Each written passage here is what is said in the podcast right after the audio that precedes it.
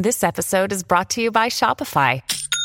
Forget the frustration of picking commerce platforms when you switch your business to Shopify, the global commerce platform that supercharges your selling wherever you sell. With Shopify, you'll harness the same intuitive features, trusted apps, and powerful analytics used by the world's leading brands. Sign up today for your $1 per month trial period at shopify.com slash tech, all lowercase. That's shopify.com slash tech.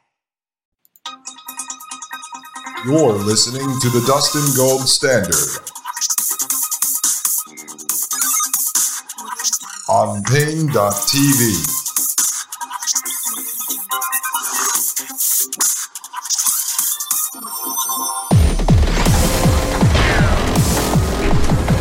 Ladies and gentlemen, welcome back to the Dustin Gold Standard. My name is Dustin Gold, and you are listening to Paine.tv slash gold. All right, folks, so that was it. Just quick preview to Smart Poles. So you know what you're seeing. You don't have to freak out, ladies and gentlemen. They're here. That's what it is. They're building the prison planet system around you, and they aren't doing it. We are doing it. I mean, I'm sure in your life you probably could find someone who goes out and installs these things on behalf of some cable company. Maybe he works for Department of Transportation or something, Department of Public Utilities with the city, and they're installing these things, or they're a contractor, or they are a uh, some kind of um, you know, blue collar worker that works for a contractor for the city. They're going up all over the place. Uh, and we'll eventually figure out how many are out there. But that's what you're seeing. And when you're going down the highways and you're seeing all the new lights, all of those have this new technology as well. All right, right now, uh, I'm just going to cover this quickly because several people wrote me about smart dust, not smart dust in, just smart dust. D U S T, dust. And uh, I will cover this in depth as well in the future. I have some good videos on smart dust that I'm going to show you. But uh, I don't I don't want to veer off the course of finishing up industrial society and its future. I'm going to do that tomorrow. But I just want to put this in there because you're asking, and I'm trying to answer folks as uh, stuff comes in. And this is an article at Forbes.com from September uh, 2018. And this one will come up. If you Google smart dust, this is going to be one of the first articles that you're going to find. So I'll cover this quickly. I'm not going to go in depth on it. Again, just introducing you to this. So you know it's not a conspiracy theory, it's real. When you hear people talking about this, this is real. It says right here Imagine a world where wireless devices are as small as a grain of salt. These miniaturized devices have sensors, cameras, and communication mechanisms to transmit the data they collect back to a base in order to process.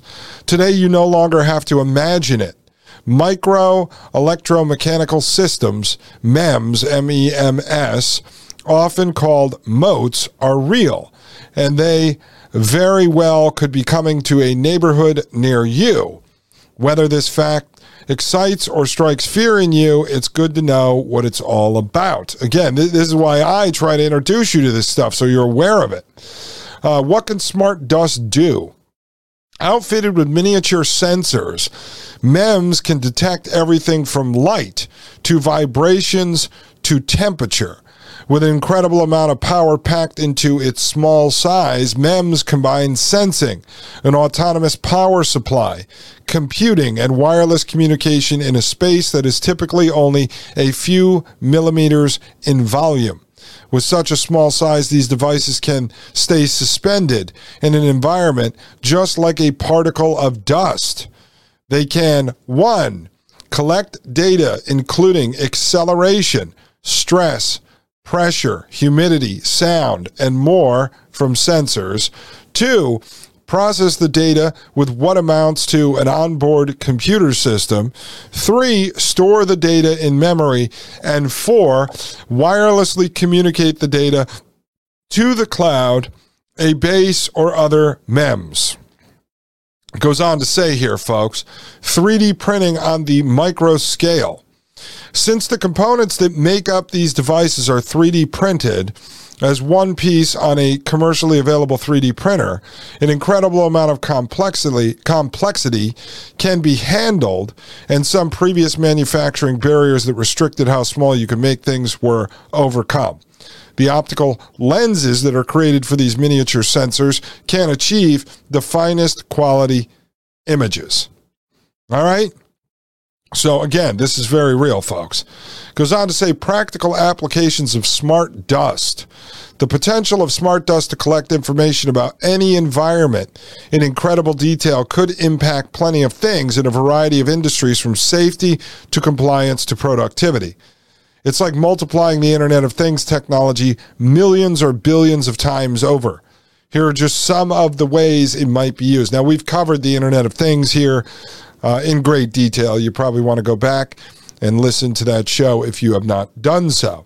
So let's look at some of the ways that they might uh, use smart dust. One, monitor crops in an unprecedented scale to determine watering, fertilization, and pest control needs. Of course, they're going to put all these things that you would say, well, how could we not live without that? Folks, this is prison planet technology. This is building the free range prison.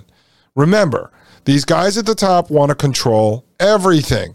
Technology is designed to enslave humanity and destroy human freedom. That is its sole purpose. Whether the folks at the top are doing that intentionally or not, this is the only logical conclusion as to where technology goes the enslavement of humanity and the complete and total annihilation of human freedom. Number two, monitor equipment to facilitate more timely maintenance. Number three, identify weaknesses and corrosion prior to a system failure.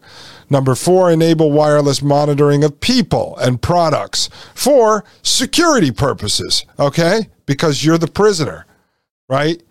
Did you see that? You're the prisoner, folks. Five, measuring anything that can be measured nearly anywhere.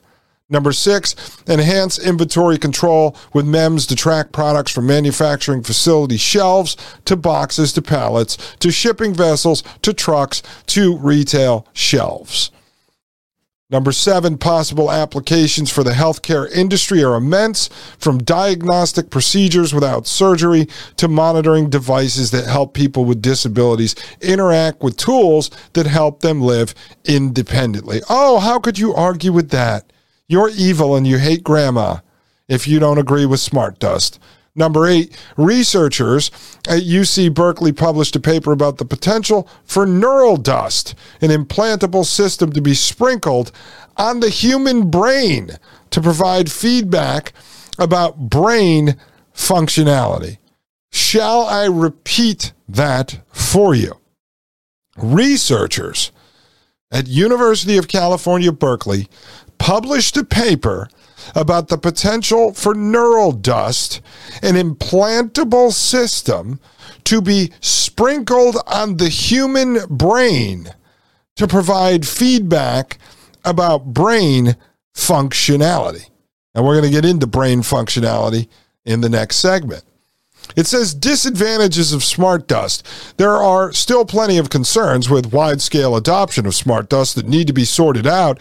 Here are a few disadvantages of smart dust. Of course, privacy concerns. Oh, yeah. But don't worry, they always find a way to get around that. You'll see that in the World Economic Forum video. It says many that have reservations about the real world implications of smart dust are concerned about privacy issues. Since smart dust devices are miniature sensors, they can record anything that they are programmed to record.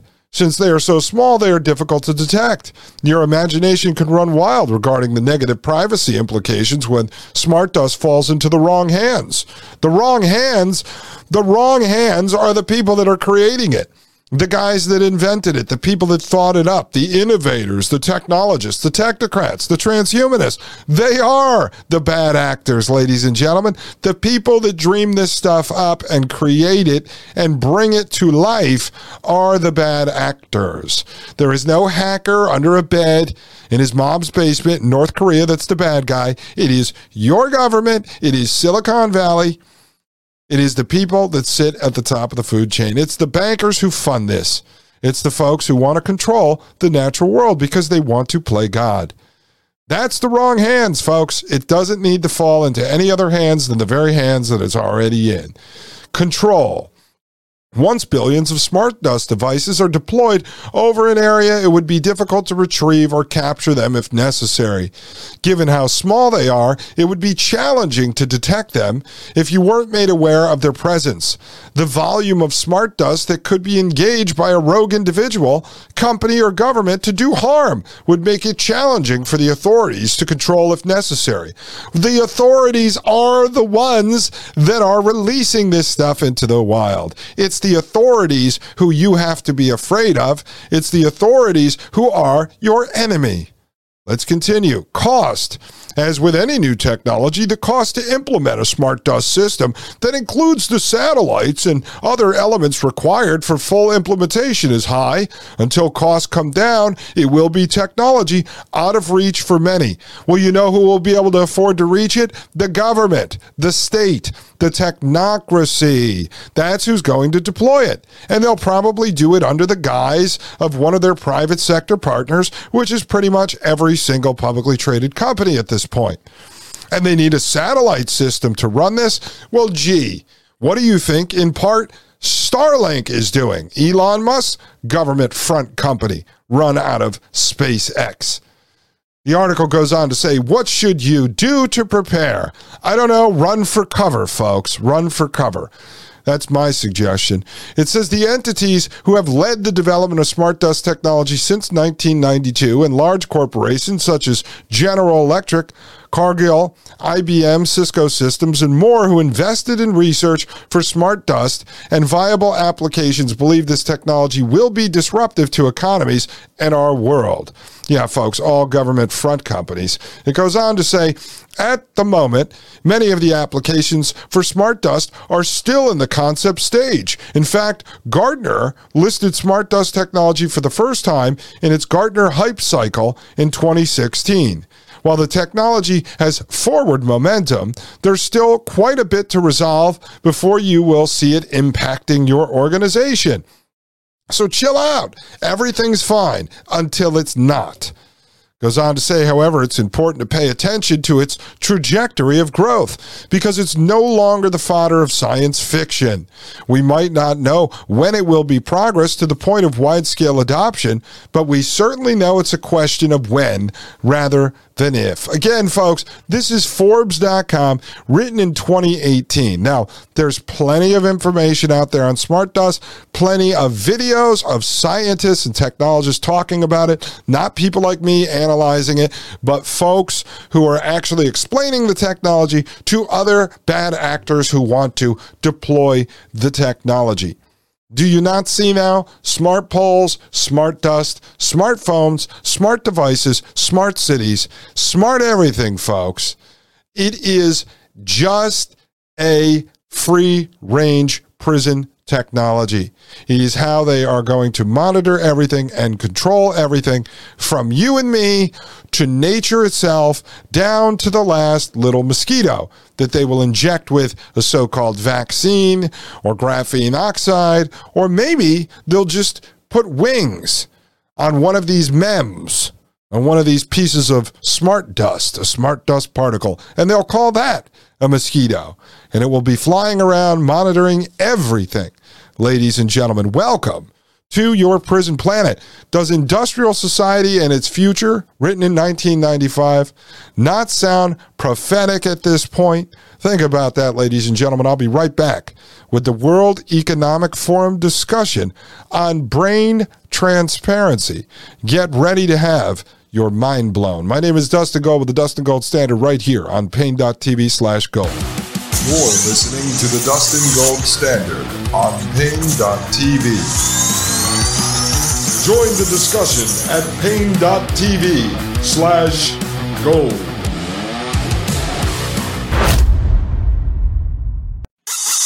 You're listening to the Dustin Gold Standard on Paine.tv. Ladies and gentlemen, welcome back to the Dustin Gold Standard. My name is Dustin Gold, and you are listening to Paine.tv slash gold. Folks, you know what I'm working on? I've got um, this main camera here over at Paine.tv slash gold is my iPhone 13. Which is why it's nice and crisp. I know the videos get compressed on the Paine.tv slash gold site that's to uh, conserve uh, server space for the videos the way Mike Moore and his team, the Young Bucks, do it over there. But I put in another camera over here, and I'm working on putting a seat together for Willie G with a microphone so I could bring him in as the show as a co host. I think it'd be funny because now he's uh, 10 weeks old and he makes all kinds of really interesting noises. And I think it would add a little uh, levity to the darkness here because my mother in law is going to be gone in a few weeks, going back to Poland. So my wife works at home also. She works remotely, and our offices are right next to each other. So we're going to have to switch Willie G back and forth. So I think I'm going to put him in this high chair. I'm thinking of doing a gold high chair or something for him. And he can sit here, and when he's giggling and making noises, I could switch over to the camera and uh, work him into the show. I think it's going to be fascinating, folks. Really he's an interesting little character. I think you guys will like him. He's got a lot of personality, and uh, hopefully, he's going to be a rebel. He's going to be a punk rocker, and he's going to rage against the machine, ladies and gentlemen. All right. I'm over at World Economic Forum, weforum.org. And as I said to you, this video, this is uh, Davos AM23 ready for brain transparency. And this was published a few days ago, January 19th. As you know, I don't really like to do breaking news stuff, but as far as I know, this hasn't hit the news. Okay. I don't think many people have covered it because it didn't get posted, as far as I could see, over at YouTube on the World Economic Forum page. So unless you're trolling the World Economic Forum website like Maria Albanese is, you wouldn't have come across this. This says the promise of neurotechnology to improve lives and to gain insight into the human brain is growing. How can we uphold data privacy and personal freedom as we make strides towards a world of brain transparency? That's actually the question. Let me repeat that. How could we uphold data privacy and personal freedom as we make strides towards a world of brain transparency? The answer is you can't. If you want to preserve, let's forget about data privacy. If you want to preserve privacy and personal freedom, then you have to tear down the technological system. We need to go in reverse. All right, folks. Lucky for you, I downloaded the video. Uh, and so I am going to play this for you. It is 30 minutes long, so we're going to work through it. I'm going to try not to interrupt too much. The video speaks for itself.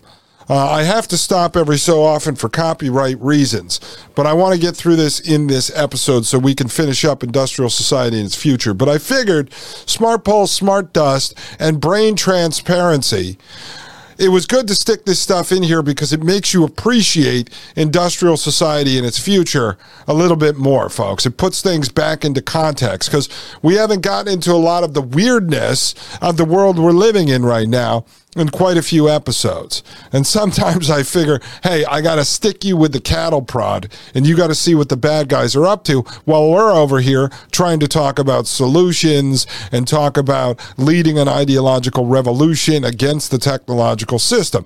This is a reminder of the technological system that you are fighting. Don't get used to living in this, folks, because it ends with the engineering of humanity out of existence. And whoever's left, they get to live in a digital slave state. All right, let's play this now. Hello, everybody. I'm Nicholas Thompson. I'm the CEO of The Atlantic, and I will be your moderator today. We are going to have an incredible session. Star of the show is Nita Farahany. She's a futurist and legal ethicist at Duke, and she's so smart and so Okay, let me let me just pause that because I have to always say this: the futurist stuff is nonsense. That's like Ray Kurzweil, the chief engineer at Google. He's been in and around singularity, really kind of coined that phrase, the merger of man and machine, singularity, and they call him a futurist because he predicted all these new technologies that come out. These people are not futurists, all right? They are not predicting the future technology. They are not predicting the future growth of technocracy. They work in the industry. All right. They work for the bad guys. They are part of the technocracy. They are not predicting the future. They are just telling you what they're doing at work tomorrow. So if they sit here and say, we predict that in 2025 we're going to put brain chips in 500,000 people, and that's their business model, and they're going to do it. They didn't predict anything. They're not a futurist. They're just telling you what they're going to do tomorrow when they go to work. All right, let's make that perfectly clear. So, this futurist label, it's such nonsense, folks. Such nonsense. All right, let's continue. Interesting. You're going to learn a ton. This is how it's going to work. We're going to watch a short video. She's going to come on stage and talk, and then we're going to do a little Q&A, questions from the audience, and that'll be a wrap, and you'll leave enlightened and excited. So, first off, a video. Uh, it's going to make you see the future and understand a wonderful future where we can use brainwaves to fight crime, be more productive, and find love. Let's roll.